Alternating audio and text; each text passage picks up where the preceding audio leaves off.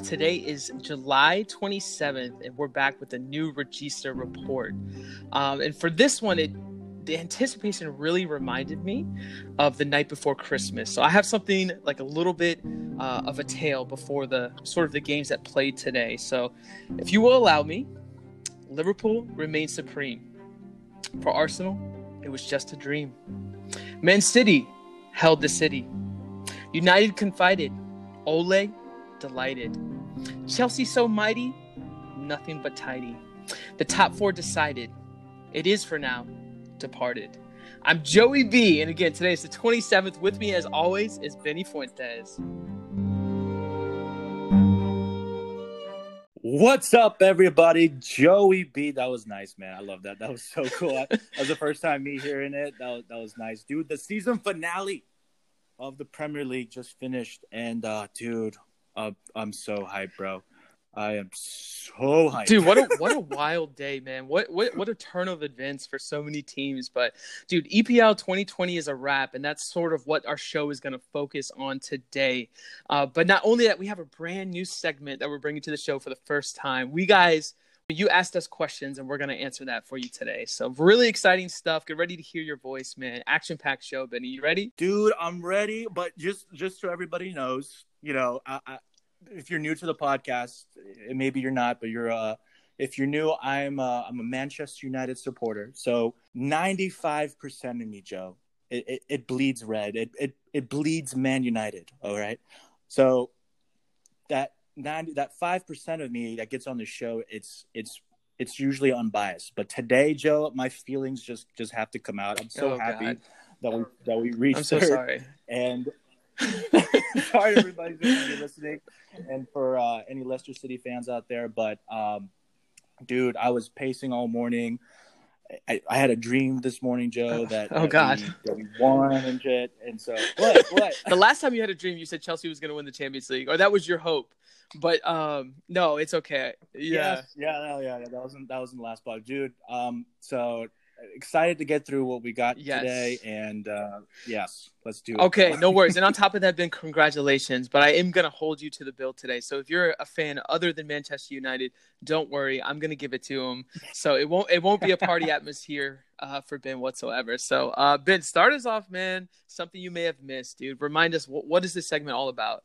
Something you may have missed. So each week we bring you something that uh, it, it, it was either uh, something that was in a, an article piece or a news story that just kind of really spoke to us.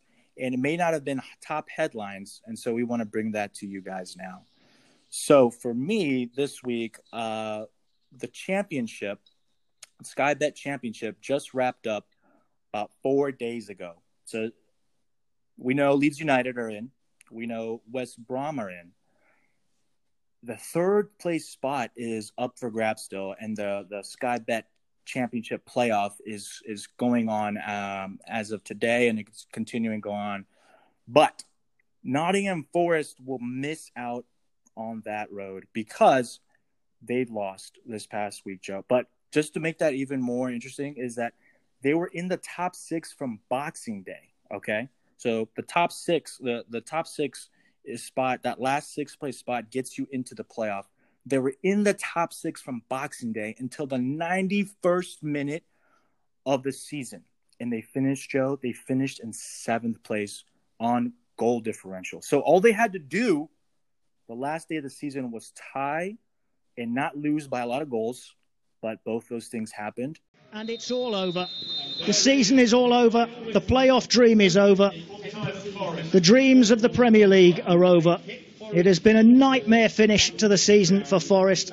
They've not won any of their last six games, and having been in the playoff zone for all but two weeks since September, they slide out of the playoff zone when Swansea score in stoppage time on the last day of the season against 10 man Reading. But that's because by then, Forest themselves were losing by three goals to one on their own pitch to Stoke. It finishes 4 1 to Stoke. Dude, just heartbreaking story for them. My heart goes out to them.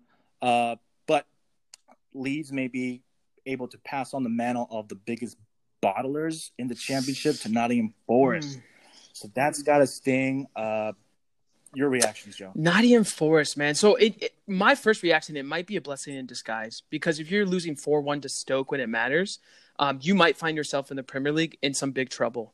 Um, and I think for Leeds United, as much as everybody wanted it to happen last season because they're so storied, it may have not been their time. I think Bielsa got a second chance at it, and they look much, much stronger than they did last year because they finished first. Um, you know, a lot of times what can happen as well, these clubs get promoted. Look at Norwich. They finished last last year. They got relegated this year. So now they're a club that was full of confidence. Now they have none. They didn't win any points, Ben, since the restart uh, after COVID. So Nottingham Forest, I know yep. you guys are struggling, and I'm sure your fan base is there for you. But, it, you know, as much as it stings that you have to wait another year, it might be a blessing for you to check all the boxes and go at it once again. But tremendous season from them. Very, very disappointing in the end. But, um, you know, when they're ready, Ben, the strong will survive. And unfortunately, they fell. So that's kind of how football works, right? Dude, that's that's how football works. Great positivity, Joe. Yeah, yeah, you try, you try the best, man. And I was inspired by Leeds and what they did, so that's a lot of that is coming from that. Um, but yeah, so onto mine, Ben. Um, Captain Jordan Henderson uh, Player of the Year by the Football Writers Association, Footballer of the Year. So this kind of caught some people as like way off guard, just because he, I would say he had like an average season in terms of statistics. So he had four goals and five assists in 30 games. But when I say Jordan Henderson, um, do you automatically think best player in the Premier League? Like, what are your first reaction to that name? My first reaction is just engine engine worker leadership leads by example Jordan Hendo levels of energy is is is what I hear from from him. So yeah, those stat I mean those stats like not impressive, right. but it's it's what's what lies in between, bro. It, it what lies in between. Yeah, absolutely. Know? So Kevin De Bruyne is a guy though, where you see it every single game. His talent, right? So you have Jordan Henderson, who's yeah. I'd say probably not nearly as talented as De Bruyne, but he makes up with it with hard work. Um, and today, if you got to see the Manchester City game, there was a goal scored by De Bruyne, which reminded me, and this is not an exaggeration, of Zinedine Zidane. Silva to Kyle Walker again. Here's De Bruyne. Oh, what a goal! Well, should we be surprised? But just bow down at his feet. This boy is brilliant. 2 0 Manchester City. Kevin De Bruyne. No, that's what it is. It's just brilliance. Absolute brilliance. Benny, from now on, I'm calling him the Belgian Zidane. I mean, what did you think when you first saw that goal? Dude, I mean, it's it's something that he's that was brilliant goal, brilliant pass, but it's something that we've seen so many times in in, uh, in this season, especially leveling now the assist tally, right, with uh, Thierry Henry. So what a yeah, just what a player, bro! What a player! What eyes in the back of his head, vision does everything you want. I love that name, Joe. Belgian. Dude, love it, man. So so he this was the competition for Henderson. Um and it was actually a bad pass by Kyle Walker and De Bruyne in a split second he made it something he could emphasize and kind of fake out the defender with. So just genius. Um, but this is what I'm going to play for you now is Jordan Henderson, his genius. So so take a listen. And this is coming from a player that has to leave Liverpool um, because he's not getting enough playing time. And that's Adam Lallana. So I think everybody agrees it, it's kind of time for him to move on.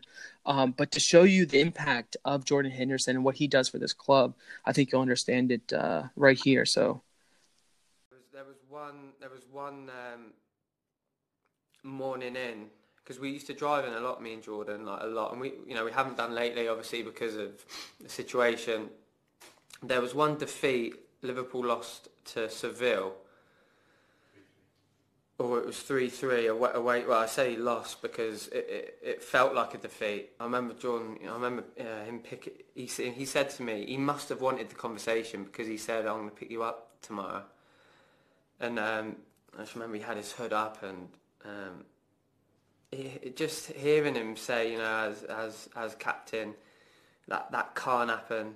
I, I've got to be, resp- you know, I'm responsible for that. You know, being a Liverpool captain, that like just to hear hear how honest he was, but thinking like, are you are you crazy to be taking like that responsibility? Like responsibility, it's you know, it's a team's responsibility. We've not even lost the game, but but as I said, that that just you know epitomises his selflessness and and how much responsibility he takes for this football club in the bad moments That's not in the good moments, in the bad moments. So that that's why, you know, he, he deserves this more than you know anyone else. Uh, I remember uh, seeing this, Joe, and I think Andy Robertson retweeted it saying, "I'm not crying, you're crying." that's, that's such a brilliant Or- summary. His levels have have um, have definitely risen this this seasons in the past now, and so congratulations to him. Big debate. There's still the Player of the Year for the Premier League uh, to come out, and so that should be rolled out pretty soon. And I think KDB should des- deserves that, but but Jordan Henderson, uh, good that he got his recognition this way too. Yeah, I agree. And I think Ben, what's so telling about this clip, um, and it was different than I think what, what you would notice maybe from some other bigger clubs. I think it would have been easier after that Seville game, and it was 2 2, excuse me, Sevilla game. Um, it was 2 2, and he said it felt like a loss. But tell me it wouldn't be easier for Jordan Henderson to go put his arm around Salah and Mane. So people who actually like, you know, have a big piece to play in this team. But he went to Lallana and saw that one of his teammates was struggling, who doesn't even play that much, Yeah. and said, Hey, I'll pick you up after practice. Now, dude, that is a captain. That is, you know, Kevin De Bruyne does it on the field, but what these teams lack a lot of times for championship and titles is a captain and a true leader. And that's what Henderson is. So maybe he's not lighting up the stats board, but he's in the locker room making sure all his teammates are playing at the best of their ability. He's giving them confidence. Um, so just brilliant. I think, you know, I think he does deserve the plaudits this season. Obviously, KDB is a player, but the one thing, the difference between this season, between them two, is that title. So that's why I think I think Yeah. that's why it goes to Henderson. But brilliant, Ben, absolutely brilliant. Um, and yeah, so that's our something you may have missed, and we're going to dive into actually some of our reactions from today. And Ben, you said it before, you're a Manchester United fan, so how are you feeling in this moment uh, about what you guys did? Dude, absolutely delighted. I'm still buzzing. Uh, you know, it's third place. You to to to see where they came from, man.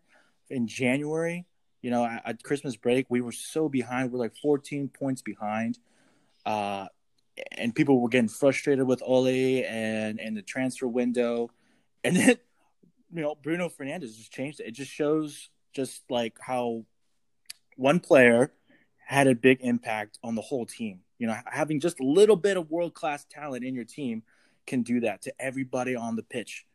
And so, dude, I'm still buzzing. I'm still buzzing, and uh, it's it's get gets us Champions League, which is which is fantastic.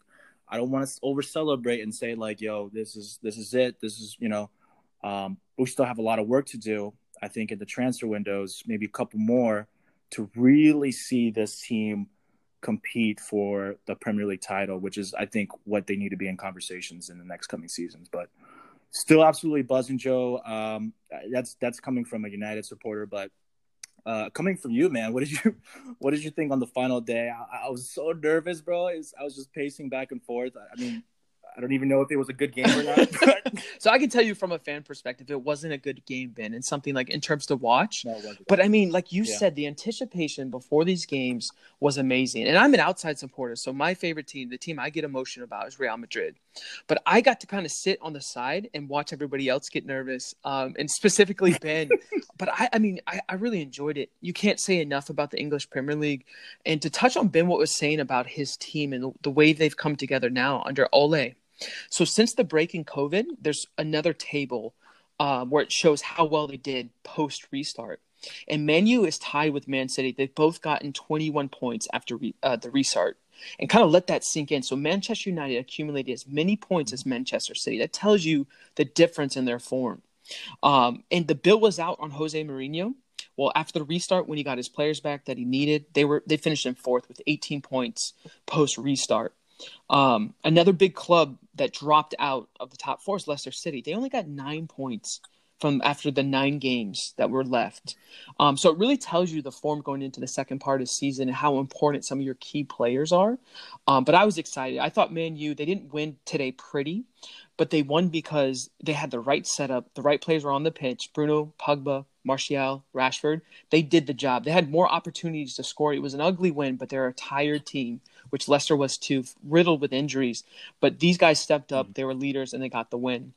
Um, and that was the biggest game for me, in my opinion. Chelsea, they were also up against it today, and I didn't actually watch the game, um, but they got the job done 2 0. Um, but kind of what's on my mind too right now, Ben, is that City and Real Madrid matchup. So you can you can kind of see the form that Manchester City's in. Twenty one points right now, and they're they're buzzing, bro. Kevin De Bruyne gets Norwich today. I'm telling you, the Belgian Zidane. It's it's scary to look at. In Madrid, I think their strengths this season. And take a look at the stats for Manchester City. 102 goals scored, 67 against. So you have to say their weakness is in defense, but they just got Laporte back. And then you look at Madrid, 70 goals and 25 against. Um, so that's just going to be a hell of a matchup. So that's what's on my mind right now. But a brilliant wrap up to the season, Ben. And the other side of the table, we had some relegated teams. So what were your thoughts about who got relegated and the drama there? It's John McGinn finding Grealish. Grealish! Wow! Wow! Stunning! Scintillating! And surviving! Aston Villa's captain leaves his club a legacy.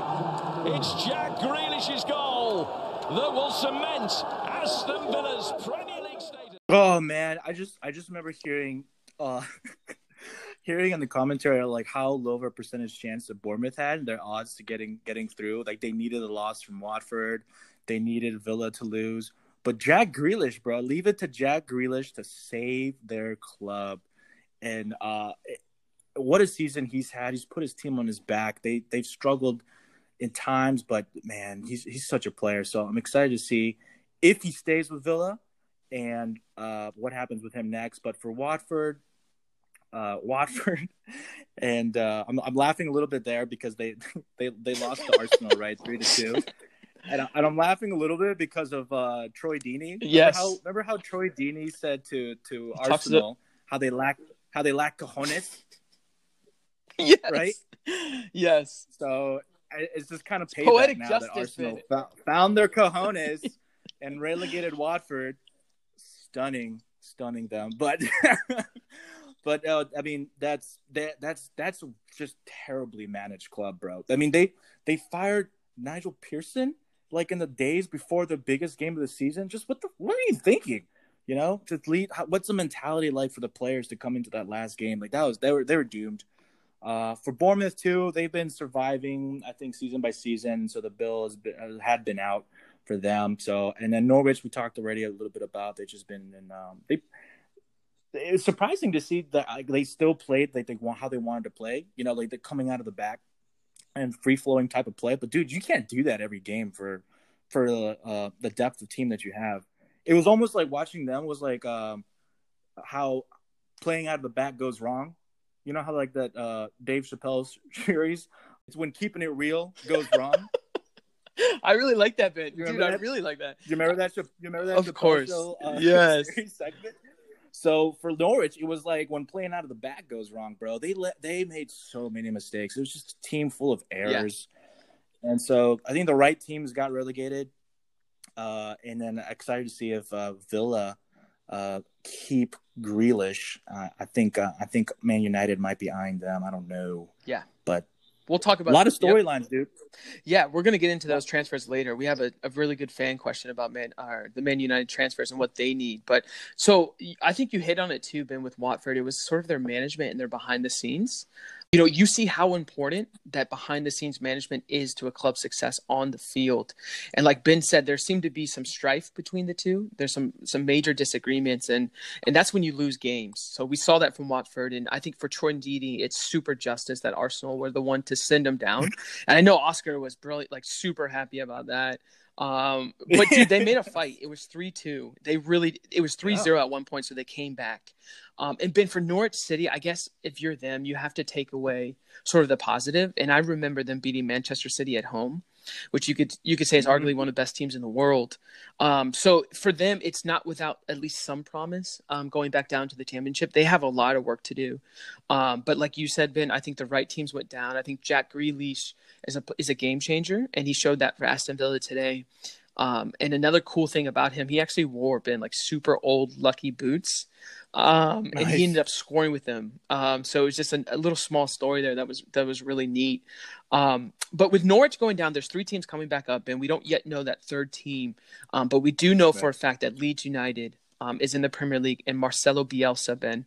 Um, And I have a question for you, man. Where does he, for you, Ben, rank among the EPL's best manager? Because if you ask Pep Guardiola, if you ask some of the other guys, they say that he is a legend. So how do you think next year he's going to line up? How do you think they're going to do? And what do you think of him in terms of um, the prestige of management in the Premier League? Oh, dude, I'm super excited to see Bielsa in the Premier League. Uh, where does he match up amongst these uh, legendary uh, coaches that that that's in the Premier League now? I think he he's he's up there amongst the best, but in terms of like what he does and impact on the club, right? Like he's not he, he he's chosen his clubs very very intricately. Like he, he he wants to fall in love with the club. He wants the story to come with. Brilliant, him, you know? Ben. Brilliant. So I think with what we what we'll see with Leeds is hopefully challenging past, you know, staying in the Premier League for years to come. I think that's what he wants to cement the, the legacy with with Leeds United being back in the Premier League. There's already rumors of like Cavani signing with him. That was that's that started up. So seeing rumors like that is already kind of sparking like like oh man, Leeds are here to play. And like seeing um you know what what uh, Nuno Espirito Gomez did for Wolves like first season back in the Premier League and got them all the way to to competing in for for Europe. You know, so these teams coming from the championship have something to play for immediately when they come in. And I think Bielsa, hopefully, dude, he can do it. He might have to change his tactics. He's he's a tactical genius, genius. And if you watch the documentary, you, you've learned a little bit about Spygate, where where I think him and Lampard might have a little bit of a history, little bit of a clash, little history coming in this yep, season. Little, little history yep. going on there if, if if you know what we're talking about. But uh, yeah, dude, ex- exciting to see Bielsa in, in the Premier League. I think he's gonna I think he's gonna be here to stay. I think that he signed a new contract, I believe. So yo, they're lucky to have him. Yeah, Ben, I don't think you can answer that question better than that. Uh, if you ask me where does he rank in terms of current manager in the Premier League, um, I would say he's maybe top three. I think I think he's the opposite of Pep when you mentioned the teams that he chooses, mm-hmm. it's never teams with huge financial capabilities. He looks at the city, the culture, and what he can do in terms of passion and love for that city and the football team. So to see what he works with and the results that he gets, um, I don't think there's a good comparison to him today in world football. Even Jose Mourinho needs a, a transfer budget. You don't really see that from you don't see that from Bielsa, right. Ben. So I think your answer is spot on. I think he's one of the best, and I think you know Leeds have a chance to light up the Premier League um, next year, and they do have a good management team behind them too. So well said, Ben. So here's I want to run down like a list of names for you. Uh, we have Lampard next year in the Premiership. We have Ole next year in the Premiership. They both got check, uh, excuse me, check marks this season. Ben Ancelotti, check what he did with Everton. Pep, check mark, bro. They look stronger than ever. Jose Mourinho with Spurs, they look dangerous now. Ben Kane has rediscovered his best form in the last two games. Check. So my question, Ben, is the criteria for Arteta and Brendan Rodgers because only four teams can make top four. That means out of the list I just named, three of those guys will always miss out every single year. So how do you know when it's their time, Ben? What do you judge them on in the Premier League? Because now, especially with Leeds coming up, it's so competitive. How do you know when it's time to move on to a new management? It's the Premier League is so cutthroat. Yeah. You know, but I think you're starting to see a little bit of a change maybe nowadays. So I I think they're they might whereas before like a Moyes type situation where it was like six months and and and the, the running form and the style of play. I think what you need to see from a team right away within like the first maybe three games is an identity. Yeah. You know, so with Arsenal, Arteta, they found an identity. They found their man. I I have, I have no doubt right. about that. With with Brendan Rodgers, they they definitely found an identity. Yeah. Very sad to see that they, they missed out on Champions League. They were they were at they were second at one. Right point, on, man. bro. Yeah.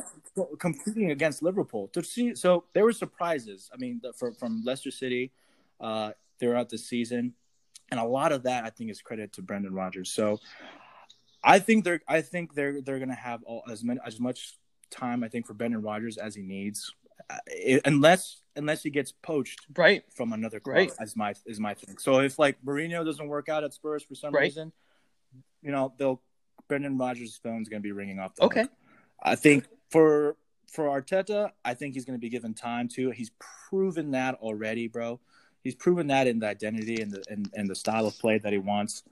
Uh, I think I think this next season, what he needs to focus on is definitely getting into the top four. Okay. And if he doesn't get it, I think within one season, I think he'll still get time because of just there. There's so many transfer windows. I think Right. uh, at least I would say at least four or five for Arsenal. So I would give it for for Arteta four to five transfer windows before I really start to question, you know, his Five abilities years. with the Yeah. uh, four to five transfer. Oh, windows. transfer I mean, that's correct. Okay. that- that's that's including summer and winter. And for Brendan Rodgers, I, I think he's going to stay as long as, as Leicester, uh, as long as actually another club maybe come come for him. Yeah. yeah. So- no, that He's there. He's there to stay. Yeah, that's a good answer, Ben. And I was just gonna say, so and so 117 million dollars. These all the teams that stay in the Premier League um, are going to collect. Um, and I think if you're playing Premier League football, um, you, you have to understand what it means, like outside the money, to the culture in England, what football means to England. And uh, me and Ben were talking about this recently, like how much it's uh, embedded in their culture. And Leeds is a storybook club, so we just want to play for you a little bit what it means to their fans um, and to them as a country to be back in the Premier League, um, a city that's in the top flight. Um, so it's brilliant. So right now we're going to get into that. We're going to play that for you. So take a listen. Ball breaks for Ealing. Oh! A finish! Patrick Bamford scores for Leeds. All the way for Alioski. Oh, what about that? Gets the ball in, and Jack Harrison has surely racked up a massive win for Leeds United, and it's there, and it's driven in from the penalty spot. Phillips who curls it. Oh yes! Oh yes! Oh from Liam Cooper? Oh, what about that? How's that for a finish? And Hernandez scores a goal for Leeds United! Oh! The wait is over, Ben, and that's what it means to be a Premier League team, and that's what we're gonna get again in September. God damn it, man, dude! I want to move to England. Can you, let's go, Ben? bro. I- Let's I'm so down, man. Ben, oh my God, yes. But I mean, it gets you excited, man. That's what the Premier League is, um, and uh, just an amazing season. Thank you for letting uh, Ben and I wrap that up for you. Uh, but now it's time to hear from you. It's time to hear your questions that you have from us. Um, and we really appreciate you guys as fans. Like this is an amazing experience for us. So it's time to turn the pressure over to you guys, and let's hear some of your questions that you have for us, right, Benny? Yes, yes. We uh, unofficially are calling this the Regista Report Hotline Bling.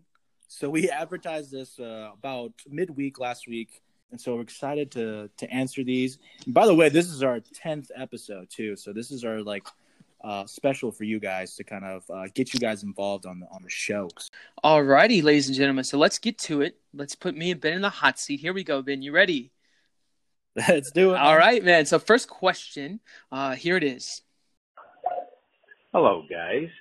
Could you uh, articulate a little bit on the requirements or the leadership skills that a good U.S. coach would need to lead us uh, to being competitive, or at least more competitive than we are now? Thanks. Yeah, so that's a great question, Ben. And uh, I want to hear your take first, man. So what do you got on that one? So, I, I think we've touched on it before in, in our um, uh, Pulisic uh, King podcast uh, that we did pretty recently, which is uh, one of my favorites that we've done. But uh, I'm kind of holding off a little bit of what you said, and you made a lot of good points in that pod, man. Is that I think we do need a, a an American coach who isn't afraid to try new things, but also just be be fearless and consistent with your lineups. And I'll, I'm trying to think of someone to like model that from. So to me, you know, Bruce Arena is is kind of like the legacy of of I think U.S. soccer and, and what we were. The bill is still out, I think, with Greg Berhalter. So we're talking about like something in terms of the future, right? Yeah. Yeah, I think you. I think you said it earlier in the podcast. The first thing you need from a new coach is an identity. You need an identity. That's exactly what you said. And Ole, he has done that. When he first took over, you guys went on a ten game winning streak, and you fucking beat PSG. So it has to be an instant impact. And like Ben was saying about Berhalter, the bill is out on him, but he has time because USA, the men's national team, they don't play games every weekend like Ole does. Um, mm-hmm. The first thing that's positive about that move is, like Ben said, he's an American player. We need that. We need the leadership from the people who's been there and done that. Other very important is Brian McBride. He's the general manager of this team. And going on to the US website, ussoccer.com, this is his mission statement. And again, I think this is a huge step in the right direction for what we need to see from these guys. So, McBride, his primary areas of focus will be to oversee the development and management of the player pool. Yeah, so the next one, uh, let's let's get right into it. Let's let's hear the let's hear the question. Hey guys, uh, Roberto here, uh, huge uh, Juventus supporter. Uh, first off, before I ask my question, I just want to say uh, I've been following you guys and uh, really, really uh, like what you guys are doing and uh, uh, really enjoy the podcast. Um, so to my question, so I, I follow uh, Serie A pretty uh, religiously, um, and looking at uh, next season, uh, I guess my question would be, who do you think uh, will be the favorites uh, to win to win it all next year. Um, you know, right now they have Inter uh, uh, looking at favorites, but I was just wondering if you think that Juventus could uh, keep it up and uh, uh, win ten in a row. All right, thanks. Who do you think is going to be the favorite, Ben? Shit. so, I mean, come on, bro. Juve's won their ninth in a row. You they they have to be favorites again. I mean, it's to get the to get the the tenth. I, think they're they're definitely in the front row. But Inter is knocking on the door. Uh, a lot of teams have knocked on the door. I think this season it's been like a topsy turvy for second and third, like all season. Lazio has done that. Uh, you know, and so for Roberto, bro, great question. I love, I love that you love the Serie A, and then you're so religious in watching that and um, and I and I know that uh, they're proud to to have you as a fan. So, great question, Joe. Joe, what do you think from that, Joe? So, yes, I think Ben, that's a safe bet to say Juve, but I think sort of the variables um, have completely changed for European soccer. So I think the biggest advantage that Juve has, and I think the reason they've been successful this past nine titles is their fan base for people like Roberto.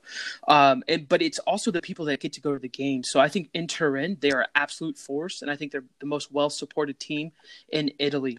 And so when you're looking at the only thing I can kind of compare them to in terms of atmosphere is Anfield for Liverpool. And that mm-hmm. I think Anfield won the title for Liverpool this season. And Anfield was the reason that Barcelona, that leg was returned. I think if you're playing it in a stadium without fans against Barcelona, if you're Liverpool, you don't turn over that tie.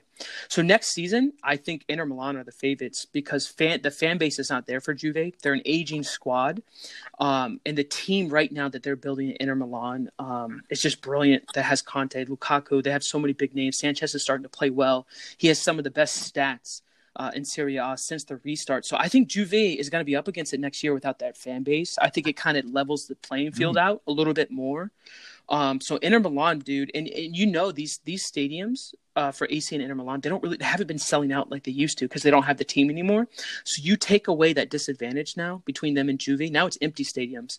Now you have to be the mm-hmm. best team. So I think it's a different dynamic for the Serie A for the first time in a long time if that plays out. So I think Inter Milan is my favorite for next year in that league.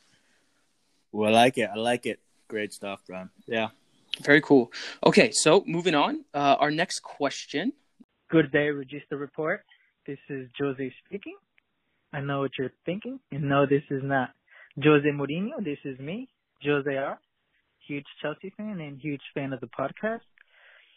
Now, my question is, is the special one indeed still the special one? Should the Spurs Spurs board expect Jose Mourinho to take Spurs to farther heights than his predecessor, Mauricio Pochettino. Glad to know how you guys feel. Oh my God, Jose, what a million dollar question, multi million dollar question. Absolutely brilliant question. And I want to hear, Ben, what do you think, brother? Is Jose Mourinho the answer for Spurs? Uh, I'm going to keep mine short because I know, Joe, you could write a thesis on Jose Mourinho. I'm sorry. So it, for me, I, I think uh, Jose Mourinho at Spurs is he the right man for the future? No, I'm gonna say no, um, because I think his it, it's gonna run out in I'm gonna say like two seasons. I think Spurs, you know, for what they have and what so much money that's pumped into their club, I, and for what Jose needs and the like the type of things that fall out from Jose, um, I, I don't see it. I don't see them, uh, and I don't see him actually getting the time that he'll probably need to to do it. But what do you have to say, man? I know you're gonna say a lot. oh my gosh! So yeah, just a brilliant question, and I kind of hinted on it earlier in the podcast. So you're gonna have four guys that make top four. You're gonna have three big names, potentially even more than that. The guys that fall outside the top four. So how do you judge them? Um, I think Mourinho will be successful at Spurs, not because they're going to win the Premier League, not because they're going to be back in the Champions League, but I can see them lifting an FA Cup. I could see them winning a tournament that maybe other teams have maybe turned off to. So for Spurs, and Oscar will tell you this, any Arsenal fan, I should say, will tell you this, they don't have any trophies. So I'm mm-hmm. going to judge Jose Mourinho on what he does in terms of trophies. And I think he has the team there, and depending on who he can retain on his roster, to at least win like an FA Cup. I think he'll get at least two years. I think he's in an uphill battle, but don't ever count Jose Mourinho off when he's against the wall because what he did at FC Porto, what he did at Inter Milan, they were the underdogs and they were defensive massive class. And right now, you're seeing a team that's starting to buy into his philosophy. When he first got there, they didn't give a fuck about Jose. They were still pissed off about Pochettino.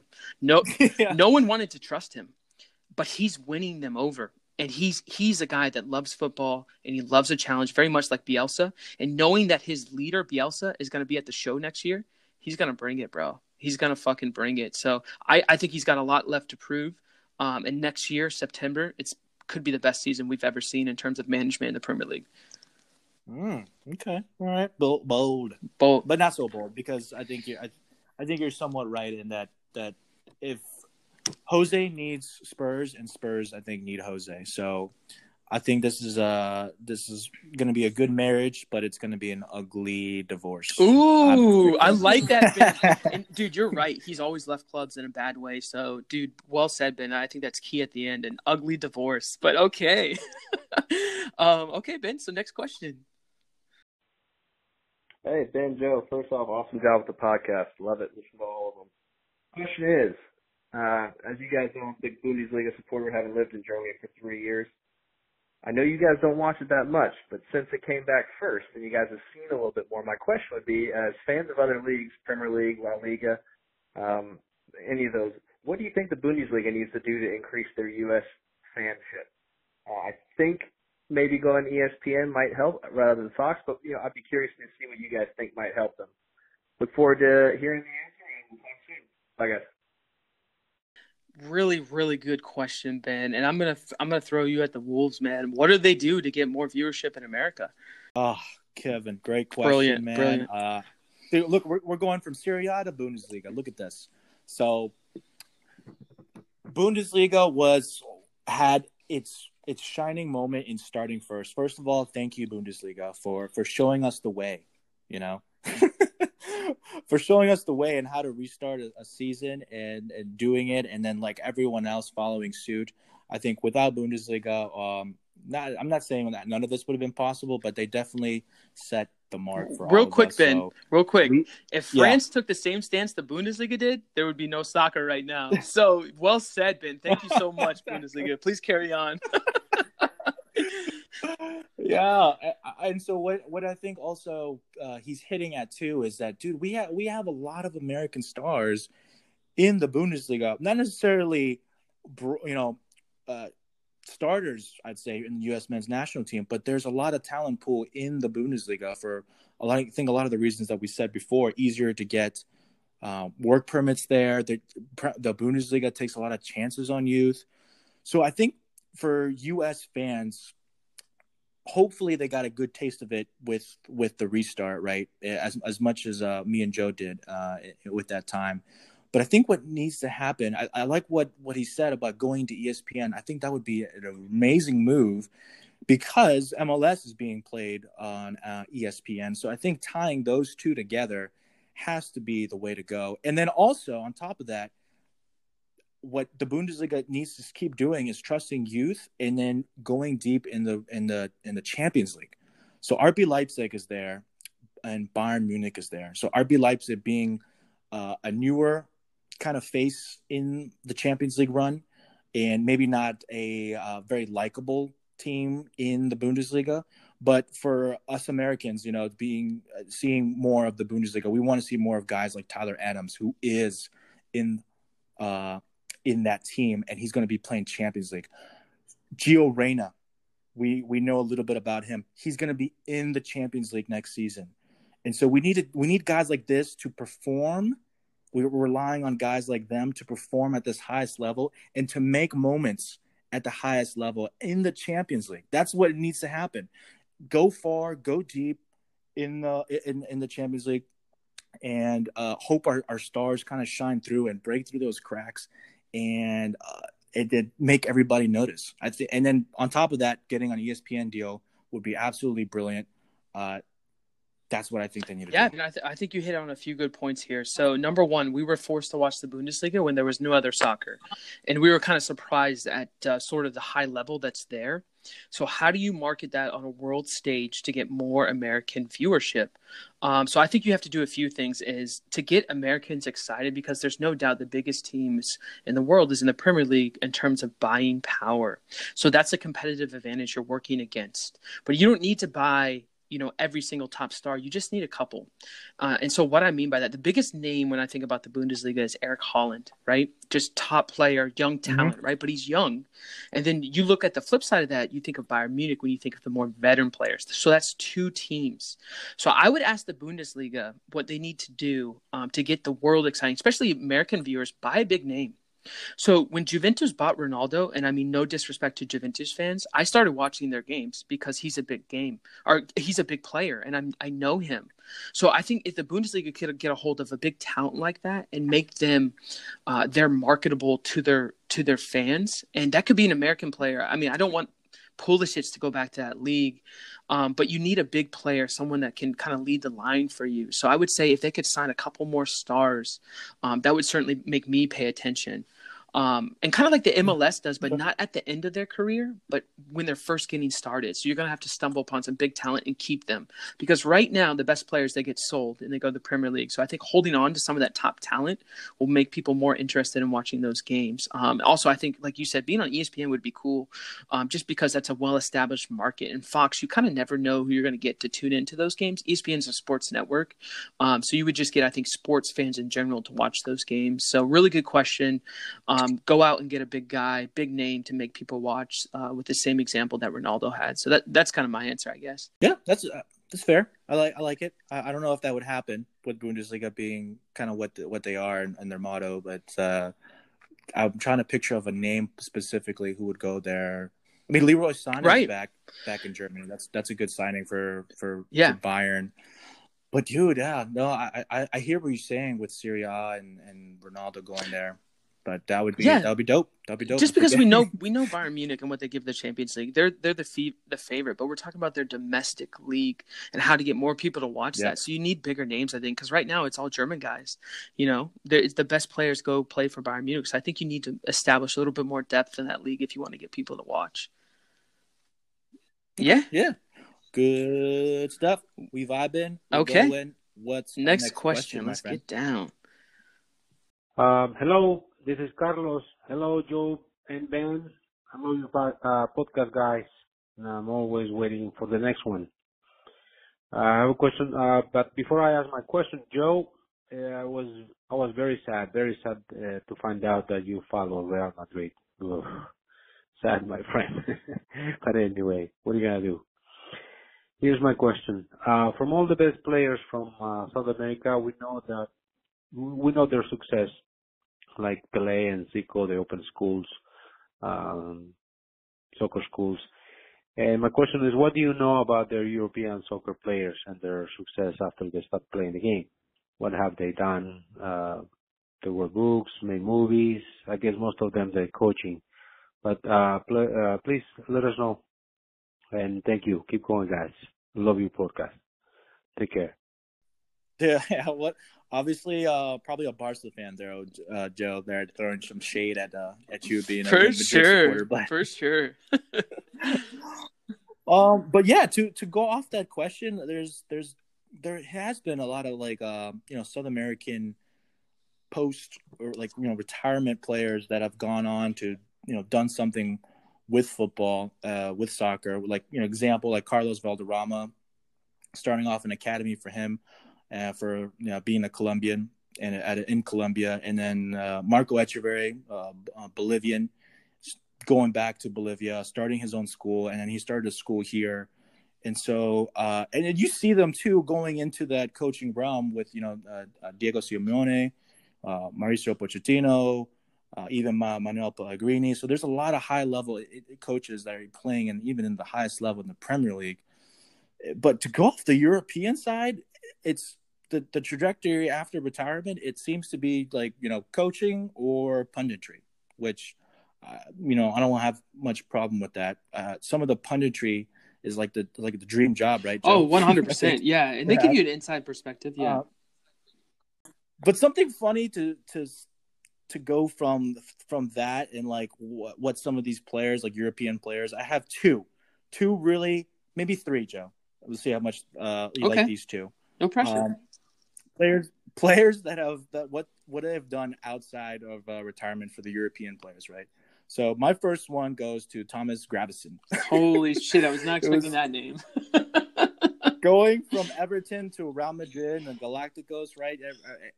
No one saw that that deal going, right? That deal going, but then afterwards, man, in retirement years, he hit his luck by ditching football and going to Las Vegas and becoming a high roller, and reportedly boasting a value of a hundred million. What in the fuck? So, yes, yes. So he's got a healthy bank account doing some gambling businesses uh, over there in in, uh, in Vegas. But another one is uh, Matthew Flamini. Oh, I remember him. Yeah, he was a gunner. He was a former gunner and a uh, former AC Milan player. So he went from earning 60k to being worth around 20 billion dollars, Joe. And so this man has become an interest. Uh, his business interest is into uh, this company, GF Biochemicals. Did not see and that coming. So yeah, bro, it's really interesting. So there, I think you've seen some of these European um, players outside of retirement is like use their money and do something they want to do, like start an entrepreneurship or do something crazy. Luis Saha was my third one, Joe, and uh, he started like his own like side business trade that got players involved with their with some with some sponsors and basically mixed those two together. So he started as like his own brand. So uh crazy to see, right? From like the European side, like what what some of these, you know, usually it's right. coaching, but there's always they they have this money and they have they they kind of use it for for just very either odd things or sometimes useful things like Matt Flamini. Yeah, no, that's that's wild, bro. Gravesen too, like the to Vegas and and what Flamini is doing for you know science, I guess, is amazing. like, holy shit. Um, but yeah, I'm gonna sort of take a different approach to this question just because I think Ben hit on it, like sort of the diversity that these guys get into. Um, but first and foremost, when soccer ended, so all these players were not playing at that time. So what did they do with their spare time?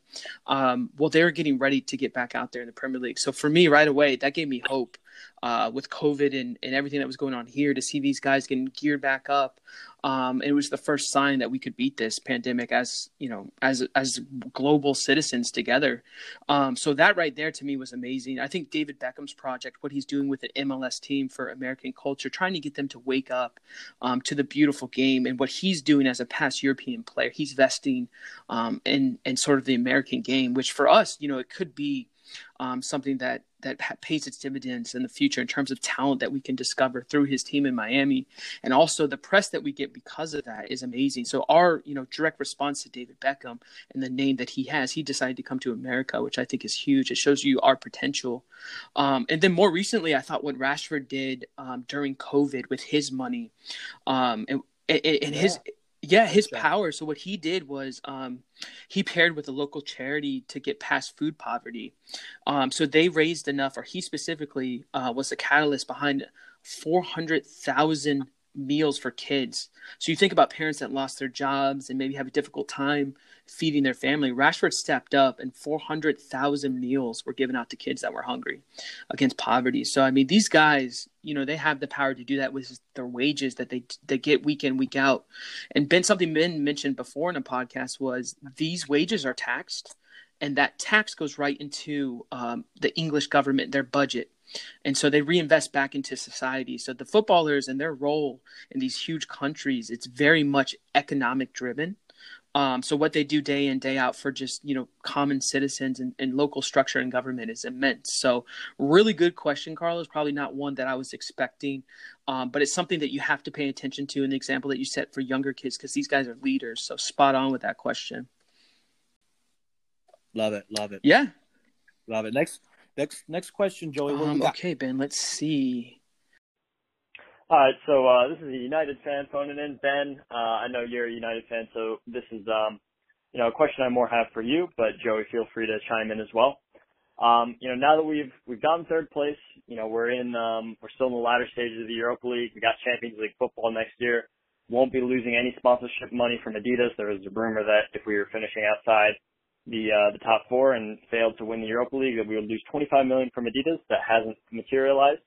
So um, we should have a pretty strong transfer strategy going into the summer. Um, first off, what positions do you think we need to strengthen the most? Um, and uh, which player would be your first to sign? Uh, and as well as, uh, do you think we should look for uh, look to start Dean Henderson or David De Gea if we cannot get Henderson's loan extended anywhere? Thanks, guys. Oh dear Sam, you you you must have been in my same shoes today. I loved hearing in your question that we made Champions League in third place this uh, today. So loved hearing that again. Just brought a smile to my face. So awesome, bro, awesome. And uh, and for what you know we need in through our transfer strategy now, we, we have to go big. You know, we have to go big, but also smart because we've made mistakes in the past. And Jadon Sancho, I feel like it's going to get drawn out. I think with like every freaking transfer saga that Man U has gone through, it's going to get drawn out to like the last day or something It's crazy. So, an, attacking threat is definitely my top priority. Center mid, get some creativeness even more in the midfield as uh as someone to either come off the bench or even complement uh Pogba if he's injured. You know, Pogba's been injury prone we can't rely on Fernandes. If if Bruno Bruno gets hurt, or if we need to sub Bruno, I, I really don't want to see Lingard coming off the bench, bro. I, I can't I can't do it. I can't do it. so I'd say I'd say get some depth in the midfield, and then lastly, I'd say we go for a left back, bro, because the the new uh the new left back and right back positions have been revolutionized from uh, from Trent and, and Robertson and you know, and it's been coming. You know, it's been coming. So we have one in Aaron Wan-Bissaka. It can improve, improve so much. I think in his in his uh, delivery and his end product, but I think we need an attacking kind of left back. Um, I don't I don't trust Luke Shaw for the future. I see him and Brandon Williams. I think is a great rotational player. So great question. And then for the De Gea question on on Henderson, I I would keep De Gea for another season. And I, I know that may be uh, not a lot of people's opinion, and and I think he's still world class. I think he still has it in him. I think a lot of goalkeepers have had blunders this season, and it's not just De Gea. Uh, it's so I think we give him one more season because if Dean Henderson comes to, if he agrees to join us or as, as a second goalkeeper, I can't throw him in right away because what happens if he throws a blunder in in a starting position and you know who are we going to fall back on? Like he, he needs confidence i think still with uh with you know becoming uh you know playing in the europa league or sorry playing in uh you know fa cup uh or playing him in these odd games. But that's what i would do at least very good answer, Ben. I couldn't agree with you more with De Gea, but um, I'm sort of an outside perspective, I guess, on Man United. So not I don't hold them as closely to my heart as Ben, uh, but really good answer, Ben. I guess I would do something a little bit different um, if I was Man United. And I think you saw it today if, if, you watched the game. Man United didn't play well, and Leicester had a lot of chances to score through Iheanacho. Jamie Vardy hit the crossbar. So I think in these big games, they look vulnerable defensively. So as much as you spend on Maguire, I think he's probably your first team center back next year, but I don't think Lindelof, Lindelof, um, I don't think he cuts the bill. So I'd look for another center back, maybe. And I'm not talking about spending a lot of money because I think there was a big telling point in today's game when you saw Bruno Fernandes take the PK versus Pogba. Um, and Bruno Fernandes is sort of, I would say, almost an opposite personality of Pogba, where they're both really incredibly talented. Uh, but Fernandes is a leader and he's very competitive. Pogba has been known to get distracted. So if you go and get Sancho, I think it sends the wrong message to Greenwood, who has the opportunity right now. You don't need to spend money on Sancho because Greenwood, I would play him in that team next year, like you did for Rashford, until he, you know, becomes a man in that team. So I don't go get Sancho. I think you need a center defensive player. I don't think Fred cuts it. I don't think Matic cuts it. So I would say maybe a Doucouré and Didi would be perfect. And these are players you don't have to spend a lot of money on. Um, and for me, for Williams, I thought he had a great game today. Yes, he's raw. He's going to make mistakes, um, but he's Man U through and through. Like this boy loves Man United. So you do mm-hmm. need depth there. I wouldn't go out and get a big player, but for me, it's a center back, a center defensive mid, and offensively, you know, I think you're there with Martial, Rashford, Greenwood, uh, Fernandes, and Pogba. I think you guys are there offensively. I'd like to see a little bit more. Um, and I couldn't couldn't disagree or agree with you more about De Gea. I think you're spot on, Ben. Give him another year. 100%. But really, really good question. Hell yeah. I like I like your response. I like hearing an outsider's response. I love that. Yeah. Uh, and I, am not gonna uh, re- rebuke or, or, or fight that. I think that's brilliant. Um, you too, brother. What we got? What we got next? Yo, I think we have one more, Ben, and you may know this. Know this. No, I think we got oh, two, two, more. more. Okay, we got two more.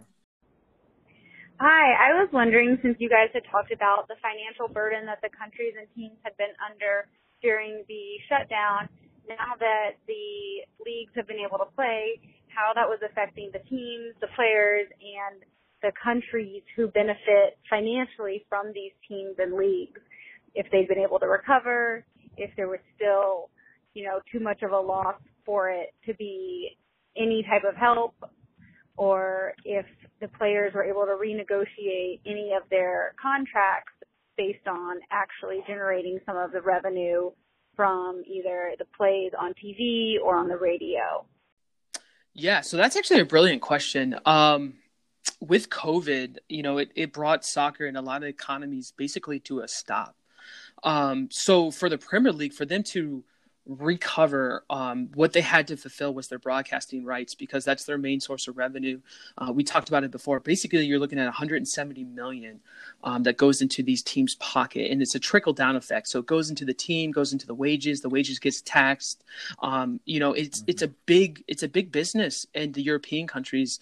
Um, and to look at the impact to MLS, the main source of revenue for the MLS was fan tickets. So fans can't come to the games right now. So for MLS, it's it's a scary moment because they're still trying to grow the league generally have a difficult time doing that without fans because let's be honest, they don't get as much attention um, from games on TV.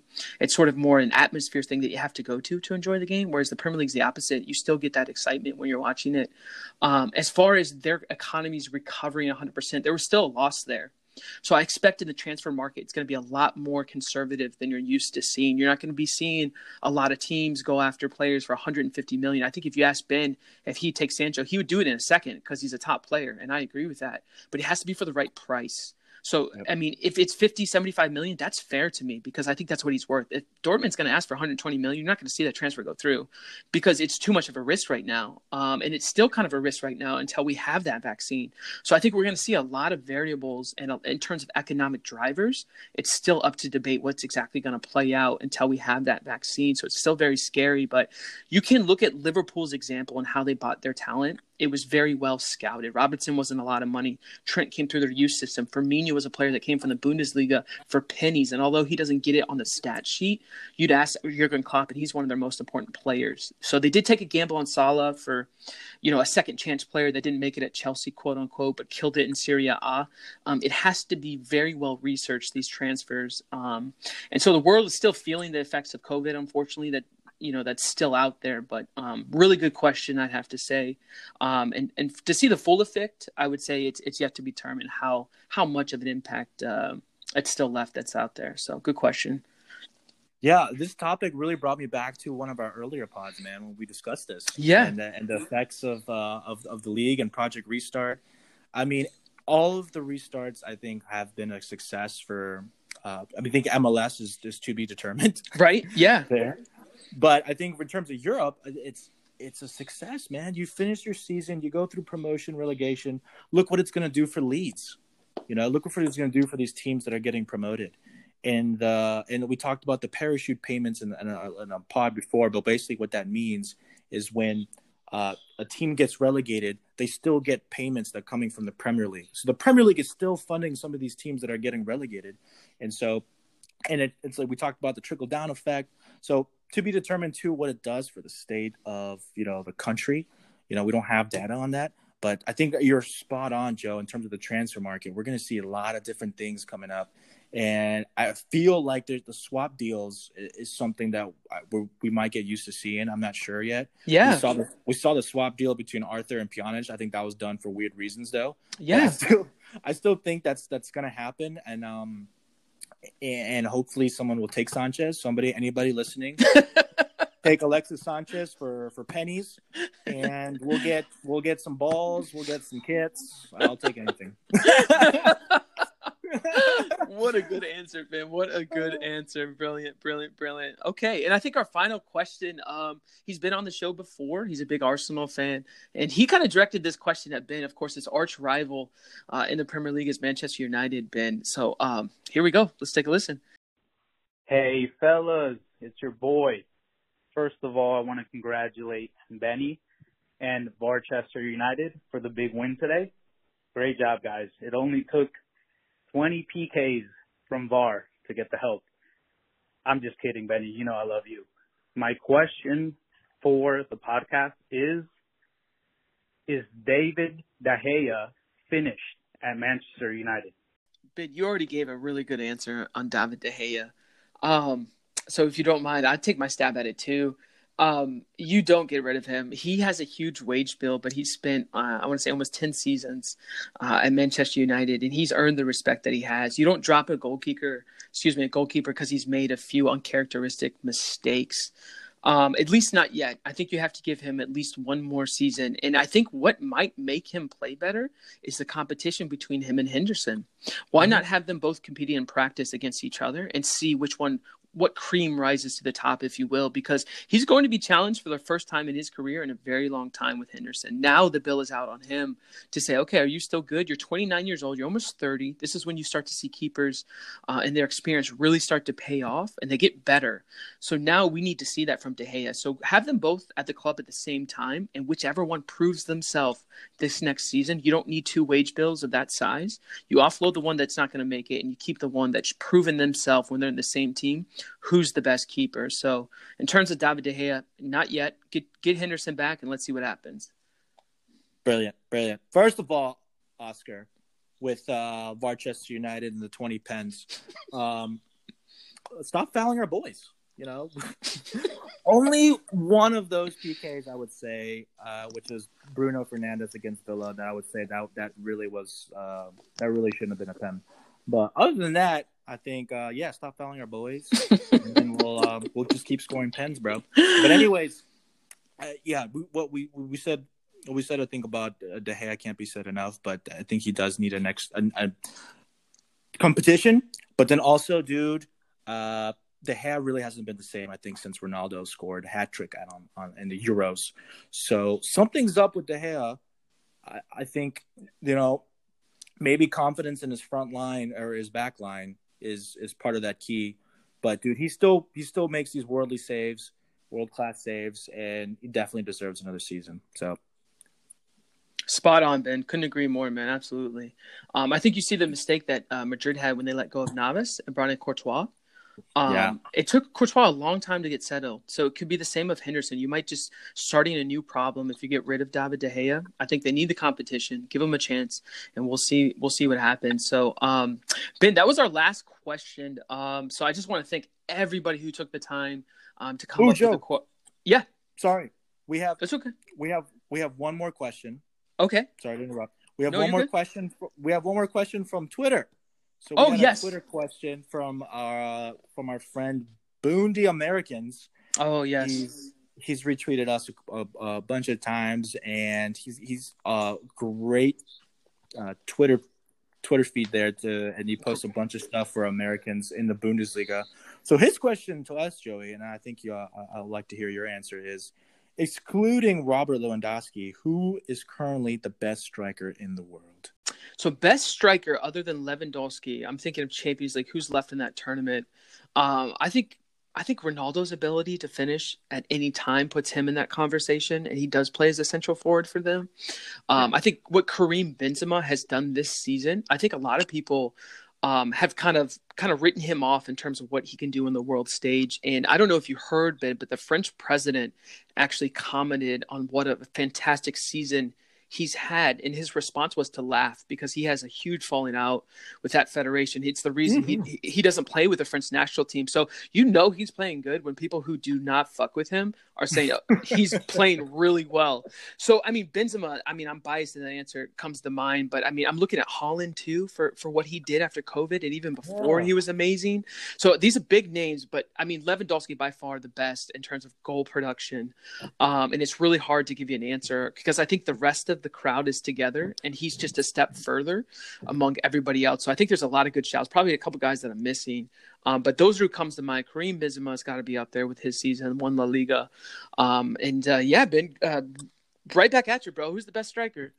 I would say I'm, no, I'm gonna say Benzema. Yeah, I think I think from what I've seen this season, and may not be in terms of I'm I'm not thinking about maybe you know exclusively goal production, but what he does for the team, you know, like the reliance on the team and the link up play of a like a number nine.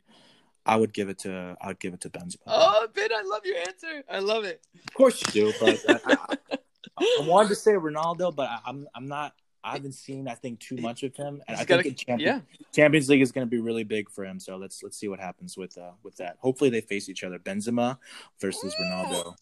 Great, mouth watering. By Great. the way, which is like two weeks away. Champions League is two weeks away. Let's so go. If you haven't li- if you haven't listened to the last pod where we where we gave our uh, our dramatic kind of um, story of the Champions League that's leading up to this uh, this big event, listen to that. It's uh, no champion, no cry. Ben, well, well said, bro, and great answer by the way, and something exciting to look forward to. And a tidbit about that is the games are on Friday and Saturday. The first one's back, um, so not midweek. So check out those on Friday and Saturday. It's going to be the the remaining round of 16 games. It's just going to be amazing. So that's in August. It's coming. Um, the Premier League has ended. Ben, it's so bittersweet, bro. Uh, but you know, amazing season. I can't wait to see what happens next season with or without fans. It's it's still as amazing as it's ever been. Um, and really good questions from all our fans. So we can't thank you enough for listening in week in week out. Um, the advice that you give us, um, you know, through your comments to your ratings, we really appreciate it, guys. We need you um, to continue on. So uh, next Monday we'll be back, and we, we just can't wait. So thanks again. Right. That's right. Just because the season's over doesn't mean we're not gonna keep talking. So next week we'll be back for sure. Uh, any other shout outs that I want to think about, Joe? I think I'm good. Okay, perfect. And the other shout out I want to give is uh, Ricky Burke and his dad, Richie Burke. Uh, huge Liverpool fans. Um, they have a big, big, um, they're both coaches in this area. So I think we're going to have them both on the show coming up very soon. So guys, get, look, you know, look forward to that. Um, and we can't wait. Oh, yeah, bro. Hell yeah. so thanks so much, guys. Um, and we'll see you next week. Thanks for listening. Thanks.